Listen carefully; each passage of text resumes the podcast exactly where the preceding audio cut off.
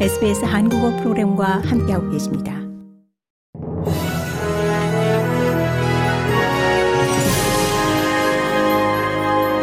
(2023년 2월 9일) 목요일 저녁에 SBS 한국어 간추린 주요 뉴스입니다.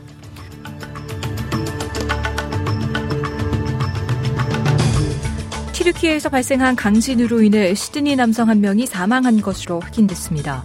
지난 6일 튀르키예와 시리아를 강타한 규모 7.8의 지진에 의해 첫 호주인 사망자가 발생한 겁니다. 2011년 동일본 대지진 이후 최악의 인명 피해를 내고 있는 튀르키예와 시리아에서 발생한 이번 지진은 이미 1만 6천여 명의 사망자가 발생했습니다. 사망한 남성은 캠 파할리 씨로 파할리 씨를 찾기 위해 호주에서 튀르키예로 날아간 조카가 직접 구조 작업을 돕다 잔해 속에서 삼촌을 발견했습니다.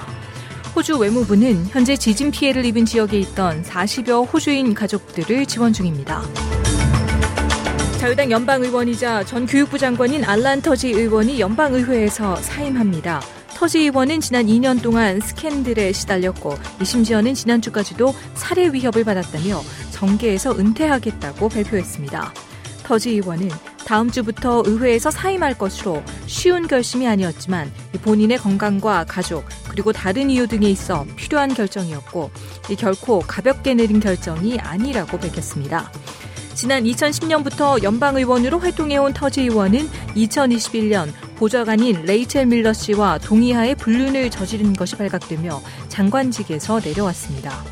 작년 총선에서 터지 의원은 11% 이상이나 표를 잃었고 2.8%의 적은 표차로 겨우 의원직을 유지한 바 있습니다.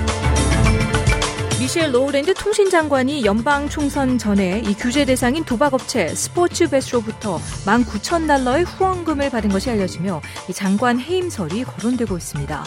이 앤드류 윌키 무소속 의원은 온라인 도박 개혁을 담당하고 있는 로우랜드 장관이 장관 행동 강령을 위반했다고 비난했습니다. 로우랜드 장관은 정치 후원금 의무 공개의 기준을 충족하지 않기 때문에 장관 행동 강령 위반이 아니라는 입장을 밝혔지만 이 윌키 의원은 로우랜드 장관을 해임하거나 스스로 설명하고 사임하라는 동의안을 의회에서 발의했습니다.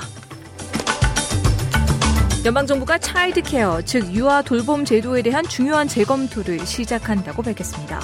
이에 따라 유아 교육의 질, 경제성, 접근성 개선을 위한 조치를 검토할 생산성위원회 조사를 뉴사우스웨일스 대학교 데보라 브레넌 교수가 이끌게 됐습니다.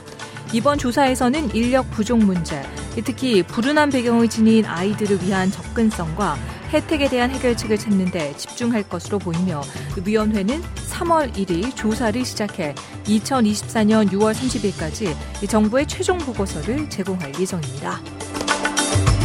고국에서는 국회가 어제 본회의를 통과한 이상민 행정안전부 장관 탄핵소추 의결서를 헌법재판소에 제출하면서 이 장관의 거취 판단은 이제 헌재로 넘겨졌습니다.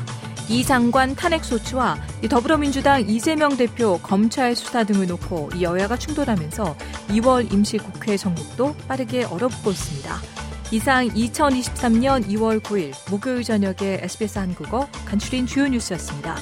뉴스의 나혜인이었습니다.